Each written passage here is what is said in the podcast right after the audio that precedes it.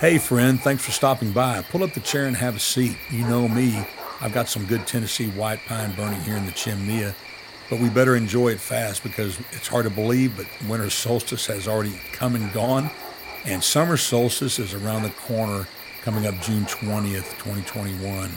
But listen, hey, chill out. I'm going to run inside and get us a couple of cups of Joe. I'll be right back. Hey, you're listening to Gwot Dot Rocks, God, the world, and other things.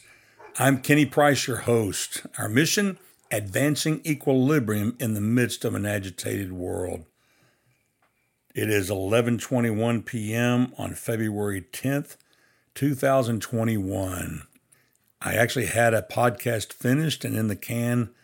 I had my sleepy wife listen to it before sending her off to bed.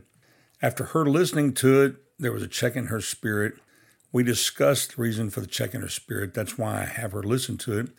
And fortunately, I came to the conclusion that once again, I was on the edge of going where I really don't need to go. And the end result was too laborious and not as uplifting as I always want these things to be. Because, dear friend, that's what I'm all about is sharing the good news of Jesus Christ with those who care and those who are hurting reaching out to people in need, and sharing a good word about Jesus Christ and God's control of this planet. And so, therefore, the podcast has completely changed names. The focus of the Bible is the same. It's going to be in the book of Daniel. And I'm not going to actually read all of the verses that tie into my talk today. I'm going to keep it very brief. I want to encourage you that to focus on Daniel's chapter 2 and chapter 4 especially. But the entire book of Daniel is very short and you can read it very quickly. But today's episode title is Nine Reasons to Be Happy in 2021. Did you hear that? We can be happy in 2021, and Daniel gives us at least nine reasons. The subtitle is God is in control, and that's the big picture here. But the book of Daniel chronicles the life of the prophet Daniel, who was a captive Jew living in Babylonia as a selected servant of the king of the Babylonian Empire, Nebuchadnezzar. Nebuchadnezzar was the king who conquered Judah, destroyed Jerusalem, and carried the people of the Jews to Babylon. Of all the heathen monarchs mentioned by name in the scriptures, Nebuchadnezzar is the most prominent and the most important. The prophecies of Jeremiah, Ezekiel, and Daniel, and the last chapters of Kings and Chronicles centered about his life and he stands preeminent along with the pharaohs of the oppression and the Exodus among the foes of the kingdom of God.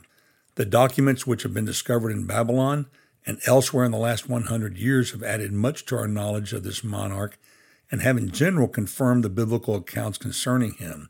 He reigned on the throne of Babylon from 604 BC to 561 BC.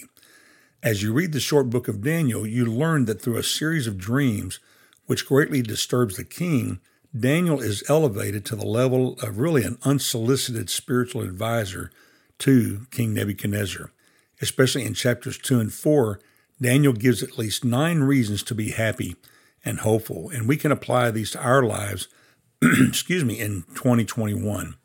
There's nine things. Number one, and as you read the scriptures, you'll see this God of heaven gives mercy and protection to those who ask for it. Reason number two, God reveals mysteries and gives revelation, wisdom, insight, and understanding. Wisdom and knowledge come from Him. God reveals the deep and hidden things. God knows what is in the darkness, and light dwells with Him. Reason number three we should praise the name of God forever because wisdom and power belong to Him. Reason number four God is actively involved in His creation, even up and to including the changing of times and seasons. Reason number five God removes kings and establishes kings, at times, even placing the lowest person in power.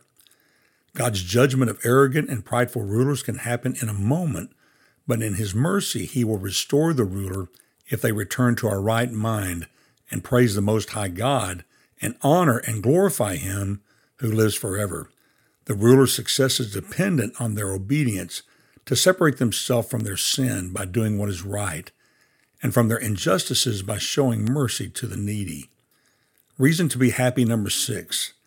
God actively speaks to the minds and hearts of the people he places in authority over us through things as unusual as dreams and visions that intersect their minds, and he makes sure they understand what he is communicating. He never leaves a ruler in doubt of the meaning of his direct messages. Reason number seven to be happy.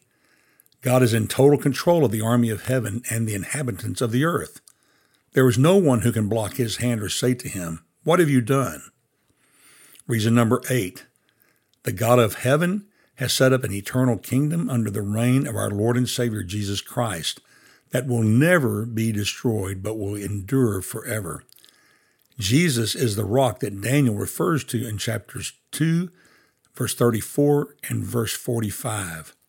Reason number nine we praise, exalt, and glorify the King of heaven because all his works are true and his ways are just. He is able to humble those who walk in pride.